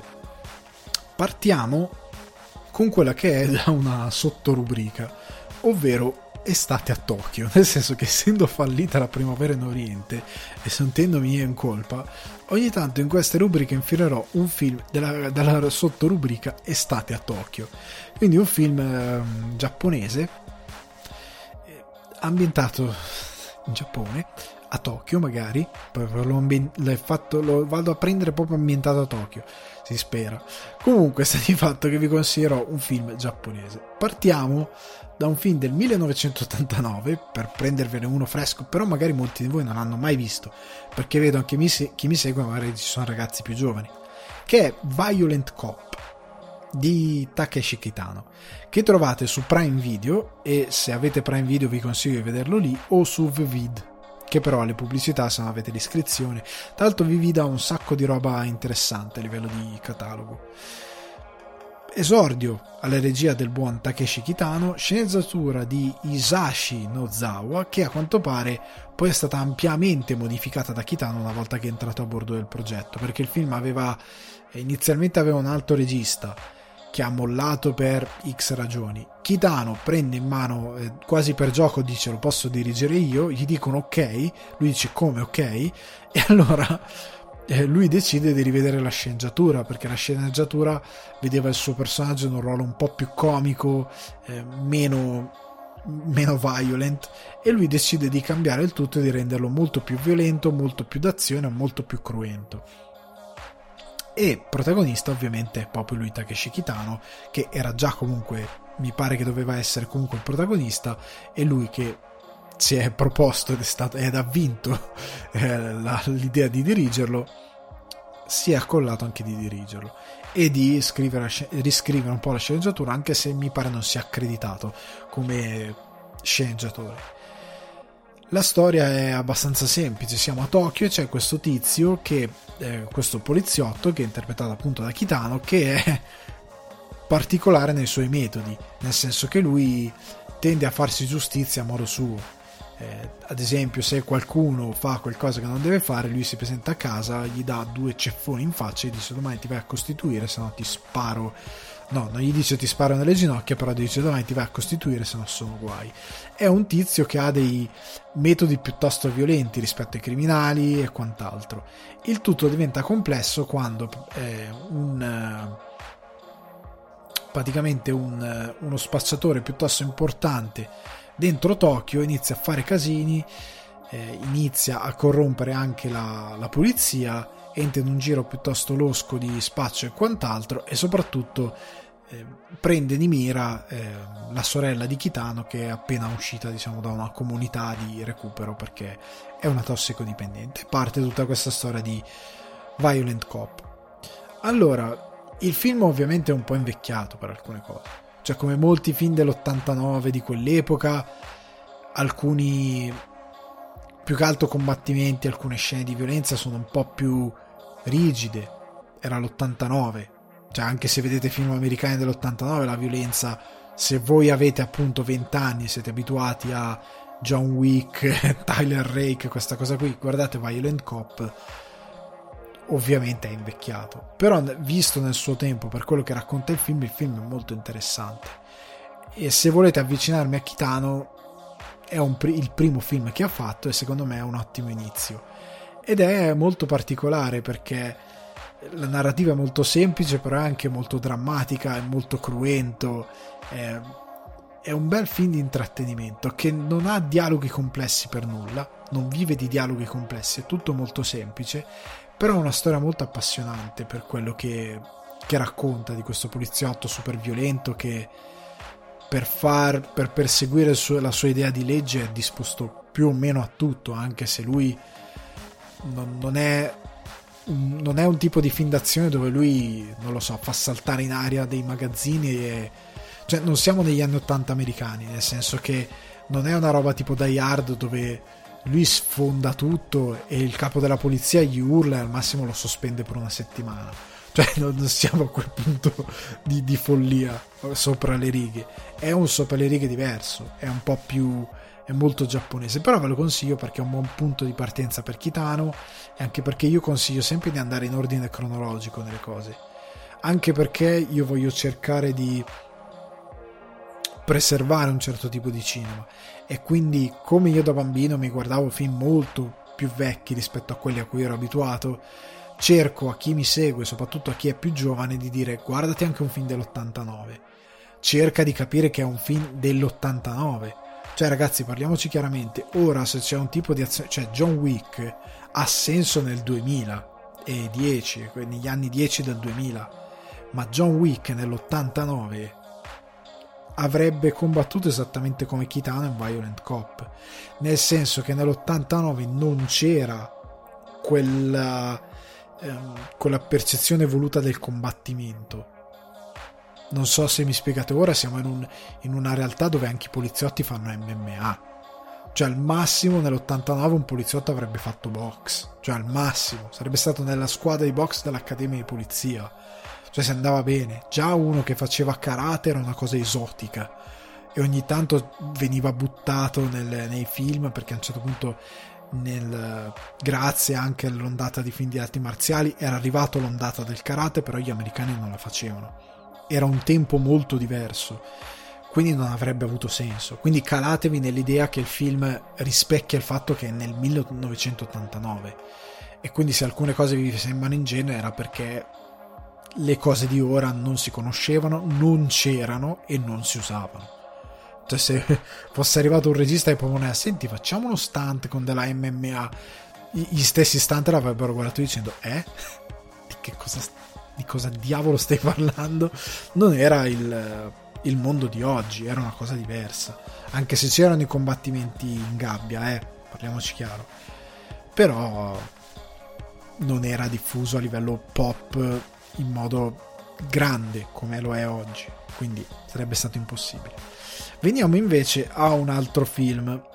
Lasciamo qui la rubrica Estate a Tokyo, spero che vi sia piaciuta. Veniamo invece a... Eh, ecco, nelle prossime settimane arriverà qualcosa di più piccante perché ho mente fuori dalla polizia, Violent Cop. Stanno venendo, Kitano sta venendo a prendermi e finirà come Outrage Coda probabilmente. Non lo so, comunque sta di fatto che ehm, nelle prossime settimane ho adocchiato un paio di film action che ho intenzione di recuperare che sono nuovi e che quindi avremo un'estate a Tokyo freschissima, cioè appena pescata. Però Kitano continuerò a parlarne. Allora andiamo avanti con un film del 2018 che finalmente ho recuperato eh, con, con tanta voglia e con tanta paura, ma che mi ha dato un intrattenimento un po' strano, che vi avevo anticipato, del quale vi avevo anticipato qualcosa e del quale non avevo mai parlato, che è Batman Ninja, che trovate su Netflix. Allora, regia di credo sia Junpei Mizusaki, produzione Warner Bros. Character design è lo stesso di Afro Samurai Takashi Okad, Okad, Okazaki e la sceneggiatura di Kazuki Nakashima, ma soprattutto di Leo Chu ed Eric Garcia. Allora, parliamo un secondo della scrittura, perché c'è una cosa da specificare riguardo Batman Ninja. Allora, c'è questa cosa che molti si guardano i prodotti orientali, quindi giapponesi, in lingua originale, con i sottotitoli. Batman Ninja è una produzione particolare perché eh, Leo Chu ed Eric Garcia nelle varie interviste hanno detto il 90% dei dialoghi è differente. È differente perché praticamente secondo eh, Chu che ha lavorato anche con Miyazaki a Si alza il vento, quindi ha imparato molto del processo di creazione dei, eh, degli anime o comunque di film eh, anime giapponesi, ha specificato come molto spesso si parte dai concept visivi. Cioè, nel, se noi scriviamo prima una sceneggiatura, abbiamo uno scheletro narrativo e poi ci creiamo il film, loro molte volte partono da idee, da idee visive, da commissioni visive e solo successivamente arrivano alla scrittura. E infatti loro hanno detto che sostanzialmente, essendo questo processo inverso, praticamente alcuni dialoghi rispetto a quello che succedeva non avevano alcun senso. Cioè loro hanno ricevuto, fate conto, sei pagine che erano la traduzione letterale, quindi word to word, quindi traduzione proprio eh, parola per parola, della sceneggiatura giapponese. E non aveva alcun senso. Perché loro dicono, essendo fatta una traduzione letterale, c'erano anche delle battute che ovviamente in inglese non hanno senso. Cosa fai? Riscrivi le stesse battute in inglese? Fai dire ai personaggi? Alcuni l'hanno fatto, vero Italia, che noi abbiamo gente che fa questa cosa qui. Invece gli americani hanno avuto il senso di capire no, questa cosa è completamente senza, senza né capo né coda, il pubblico odierà questa roba che non ha senso e, e sarà molto confuso. E allora cosa è successo? Che lavorando su questa sceneggiatura che hanno ampiamente cambiato, lavorando a un certo punto su degli storyboard abbuzzati, dei quali addirittura non si distinguevano neanche i personaggi, a un certo punto non capivano chi fosse chi negli storyboard. Hanno riscritto molti dialoghi, ampiamente, e piano piano hanno ricevuto prime immagini del film che gli davano contesto e quindi riscrivevano di conseguenza altri dialoghi. Cioè dicevano, ah ok, ecco cosa sta succedendo, ecco cosa vogliono dire, riscriviamo questo dialogo.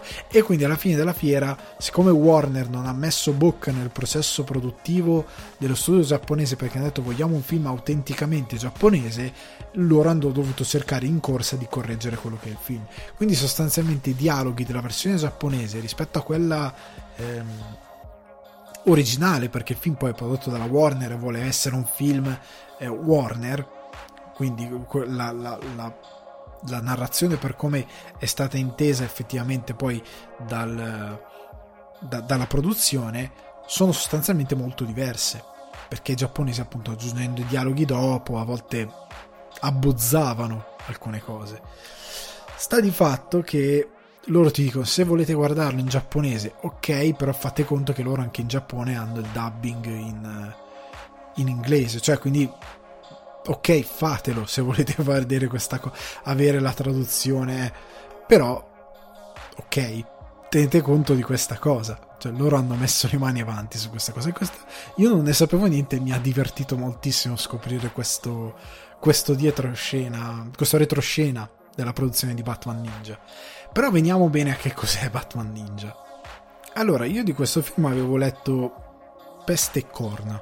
Cioè, nel senso che leggo commenti tipo: Ah, è una schifezza, non è Batman, è una monnezza, è trash, è stupido, è senza sé. Avevo letto le peggio cose. Come d'altronde avevo letto gente che diceva: No, ma l'animazione è meravigliosa, il film è bellissimo. Avevo letto dei pareri contrastanti. E io, come sapete, sono un amante assoluto di Batman e mi sono detto ok, a un certo punto lo vedrò. Quando mi sono deciso a vederlo ho detto dia- diamo una possibilità a questo film. Stasera me lo guardo, non potrà essere peggio di alcuni adattamenti che produce la stessa Warner, ok? Come vi dicevo stanno facendo il lungo Halloween e dai trailer pare una zozzeria devastante. Però, però sta, di, sta di fatto che ho detto vediamolo cioè, io l'ho preso senza sapere niente della produzione, ho detto questi avranno dato a degli autori magari giapponesi, hanno detto fate un vostro Batman, fate eh? E questi io pensavo che fosse proprio Batman ambientato nel Giappone feudale.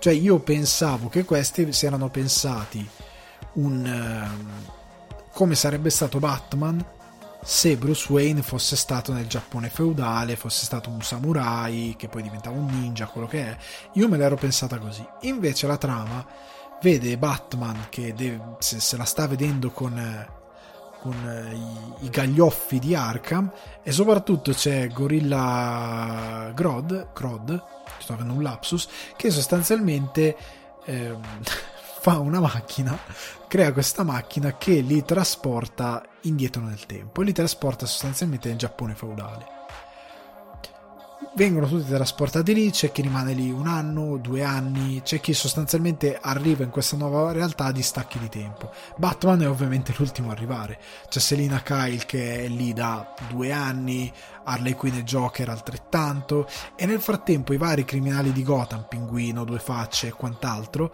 hanno preso il controllo delle varie parti del Giappone feudale, regnando in, in, in modo indiscusso sul Giappone, dividendosi quello che è il, il Giappone, l'intero regno giapponese. Arriva Batman che ovviamente dice no, cos'è sta roba? Prima di tutto dobbiamo tornare indietro a Gotham, seconda cosa voi che cacchio fate? E quindi si allea con eh, la, la ribellione che è portata avanti da Nightwing, Robin, Red Hood e che, e che ora viene guidata da lui per sconfiggere il Joker e quant'altro. Questa è la trama. Super semplice, super delirante. Perché delirante? Perché la cosa che mi ha divertito è che sembra di tornare a Gonagai, sembra di tornare a Yattaman, sembra di tornare a un classico Shonen Jump. Cioè questo film è strutturato veramente come una puntata di Yattaman.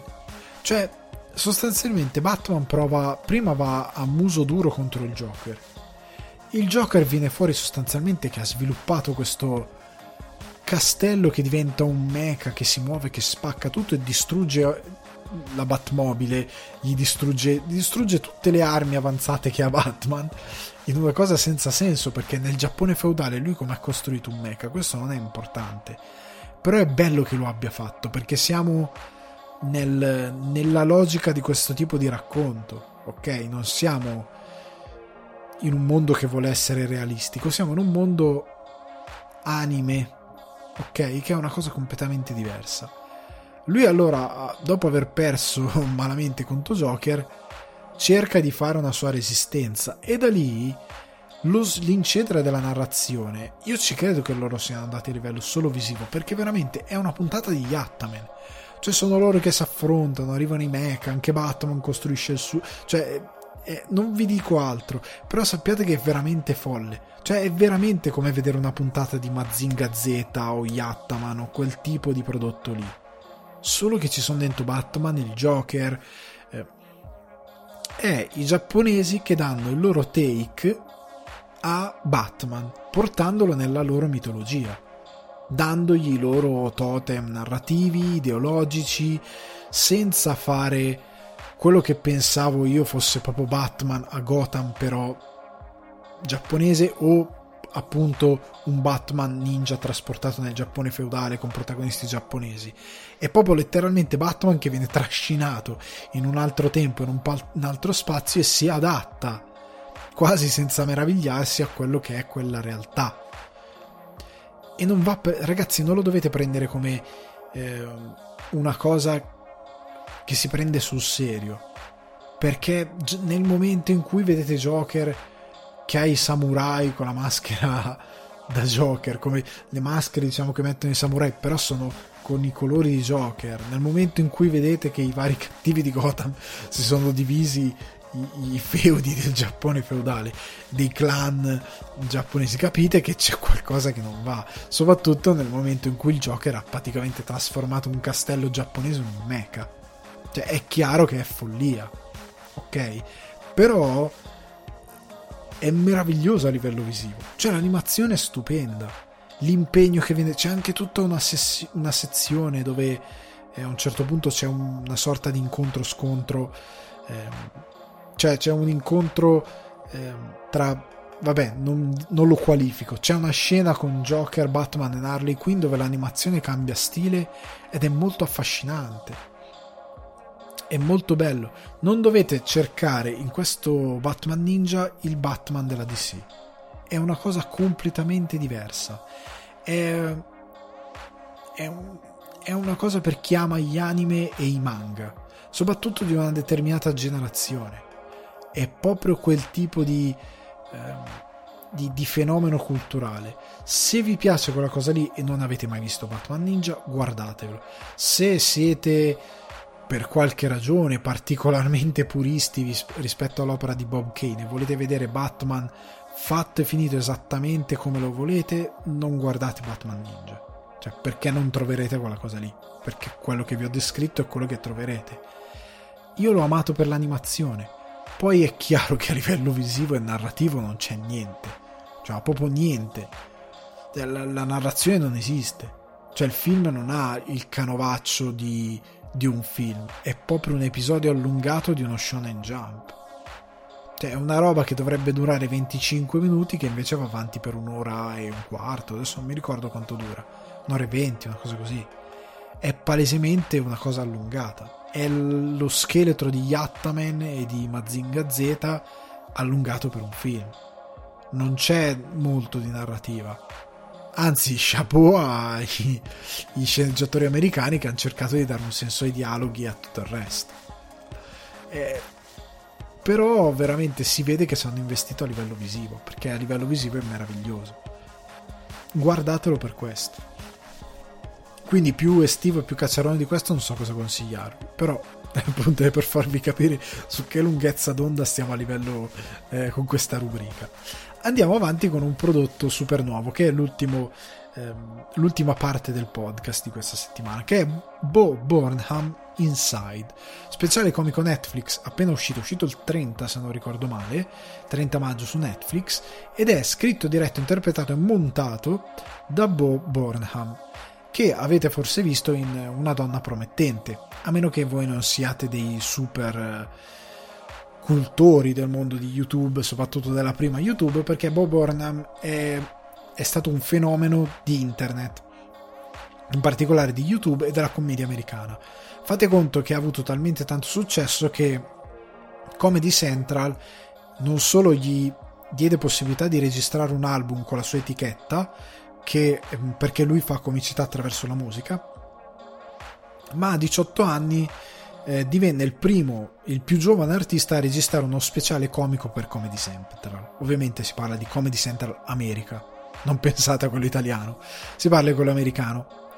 Ehm, successivamente ha fatto anche un film che si intitola 8 Grade, terza media, ed è un film che lui ha scritto e diretto ed è, ha esordito al Sundance Film Festival ed è andato talmente bene a livello di critica e pubblico che con un budget di appena 2 milioni ne ha incassati 14 di milioni per un film indipendente piccolo che non va nel numero di sale che vanno molti altri film è un grandissimo risultato questo dei 14 milioni.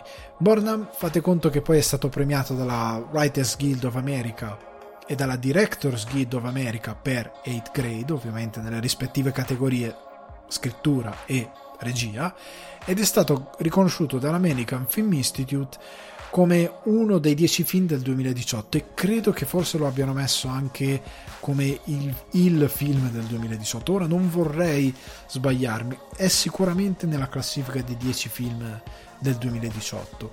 Quindi è un tizio che si è fatto una discreta carriera, che ha fatto altri special, che è molto famoso a livello di, di commedia negli Stati Uniti, è molto conosciuto. Ora, veniamo al, allo speciale in sé per sé perché quando io ho detto che il, questo speciale scritto, diretto, interpretato e montato da Bo Burnham non è perché lui ha avuto un, un attacco di follia egomaniaca e ha deciso di fare tutto da solo è semplicemente perché questo Inside, come suggerisce il titolo, è uno special fatto in pandemia, durante il lockdown. Quindi lui per mesi durante il lockdown si è preparato e poi registrato questo speciale di un'ora e 26 circa dove attraverso i suoi sketch musicali attraverso alcuni piccoli altri sketch e monologhi eh, lui fa satira su cose del tempo presente eh, su mm, le, le, l'impatto di, di, di come la, la, diciamo gli uomini bianchi continuino a parlare di determinati argomenti, scherza su molte cose, relativamente sulla pandemia. Eh, scherza anche sulla depressione, eh, scherza appunto sull'idea di stare eh, chiusi in casa, eh, scherza sul sexting, scherza su eh, le chiamate su FaceApp con la madre, scherza su molti argomenti, non si fossilizza su una sola cosa, spazia, ha diverse cose, come uno, è come se fosse ecco, uno spettacolo di stand-up, dove lo stand-up comedian ha un filo narrativo e di, e di gag in gag passa da una cosa, però con la musica, perché sono molte canzoni con delle esibizioni e con degli sketch. È tutto infilato in questo unico filone. È come se fosse un concerto di stand-up comedy, cioè non un album con delle cose staccate, ma un concerto di stand-up comedy, una performance di stand-up comedy musicale con dei pezzi anche ehm, diciamo recitati, delle gag recitati, che al posto di essere al vivo in un teatro è a casa vostra.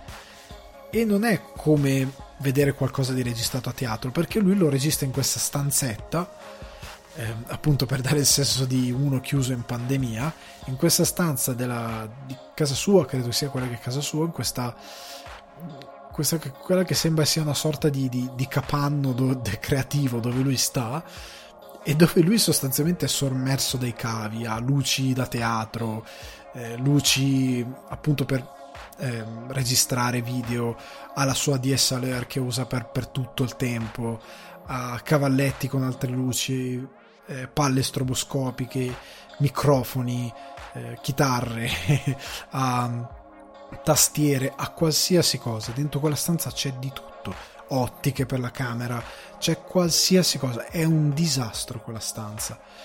E lui sta perennemente in questa stanza durante lo special, non esce mai da quella stanza lì e porta avanti questo suo lavoro che è incredibilmente di intrattenimento e che è per me molto lodevole perché è un contenuto che poteva andare benissimo su YouTube. Nel senso, non per, perché molti associano a YouTube una bassa qualità.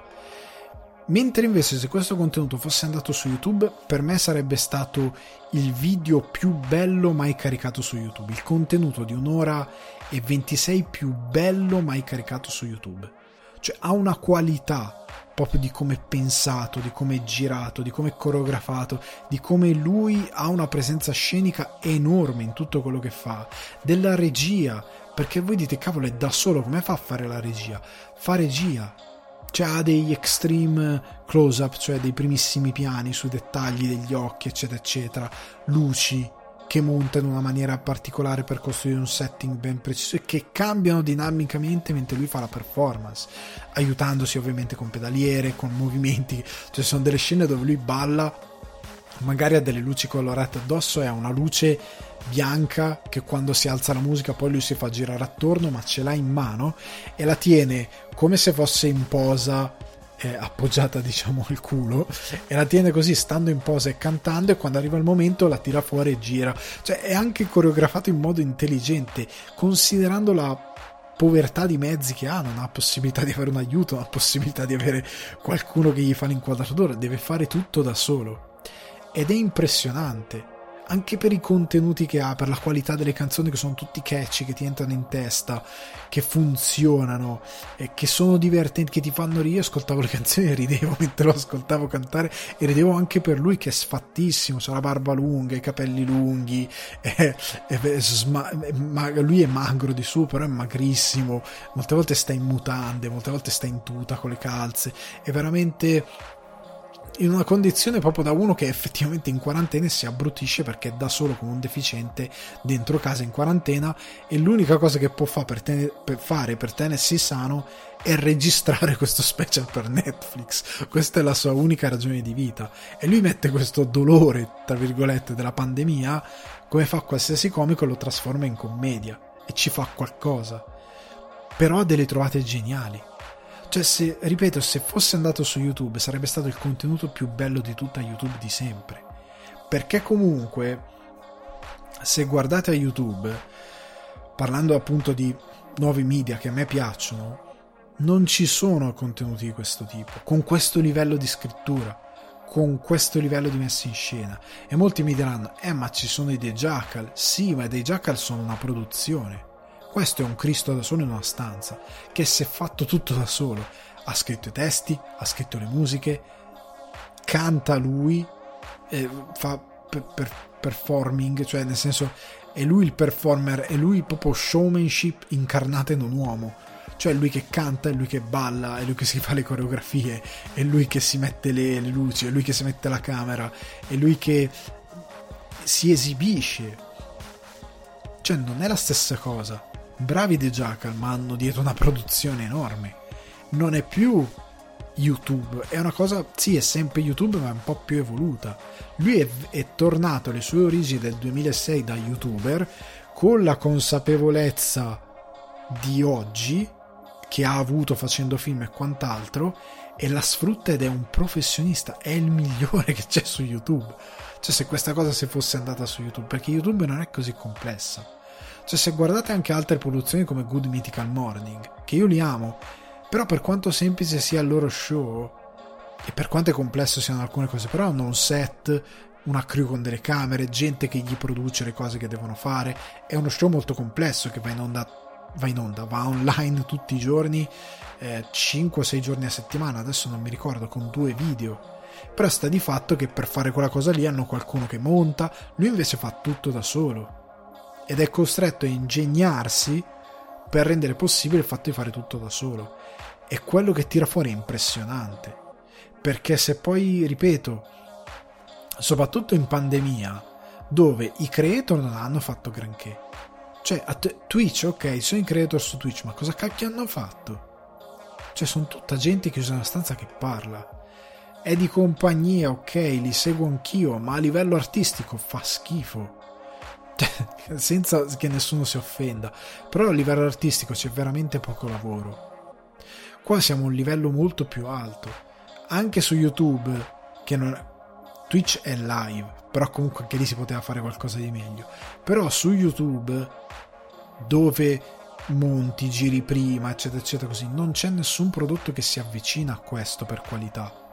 Cioè, è un'altra cosa, è un altro livello. Proprio completo, ma anche di bravura, perché ripeto, lui è solo. Cioè, fa tutto lui ed è incredibile che abbia realizzato uno show così bello. Io non so quanti.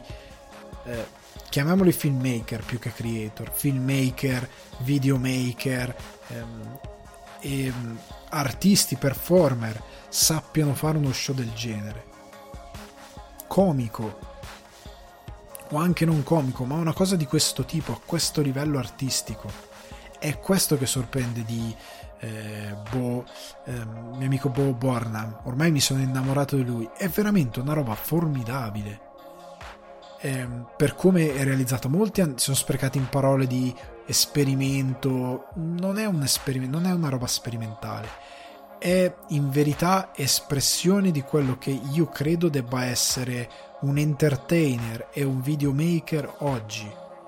Mentre molti hanno cercato una via vecchia, cioè ci sono là fuori tanti creator interessanti, però sono tutti arrivano a un certo punto in cui hanno dietro qualcuno che gli sorregge tutta la loro infrastruttura e non c'è qualcuno che abbia questa capacità innata e questo talento di saper portare in scena una cosa di questo tipo e di saperla montare, perché lui poi sfrutta bene il montaggio.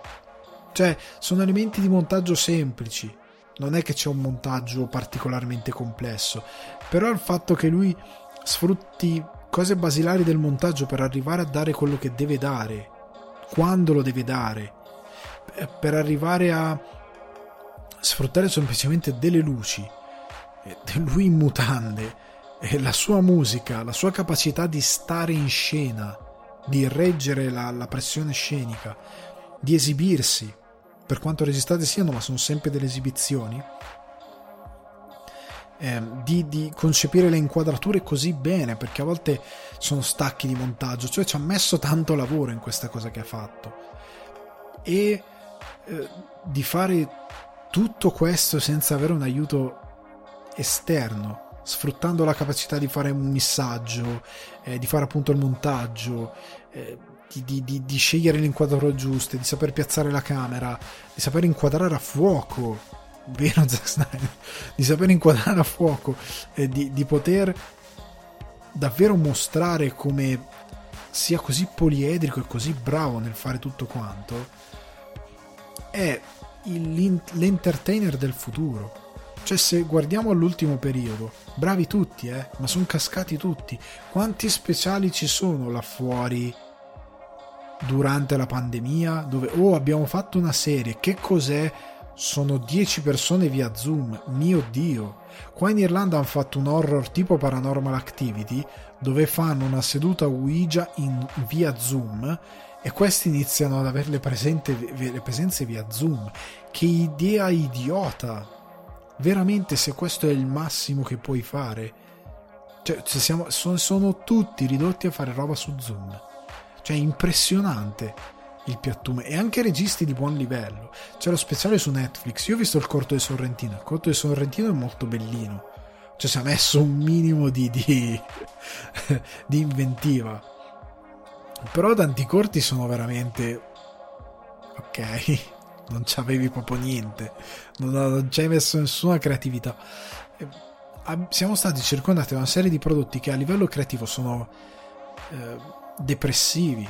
Cioè, c'è stato eh, veramente cose viste interessanti in pandemia. Penso a Lynch che si è messo a fare le sue meteo report con l'estrazione dei numeri, quella cosa lì penso a eh, Krasinski che ha fatto il suo, ehm, il suo Good News. Eh, ah, Dio, non mi sto ricordando. Il suo show delle Good News. Adesso non mi ricordo ehm, co- come si chiama nello specifico. Però si è fatto il suo TG con le Good News e con gli ospiti dove parla delle cose, ha fatto l'area 1, sì, anche lì ha usato Zoom, ma quantomeno ha, prov- ha provato a fare qualcosa in casa di divertente, eh, qualcosa che fosse che per certi versi è stato meglio di quello che fanno i creator che lo fanno per professione.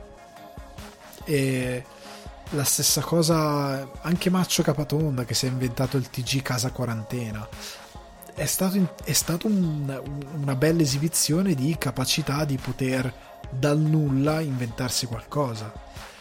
Però questo speciale di, eh, di Bob Burman, eh, Bordham, Inside, è veramente un altro livello.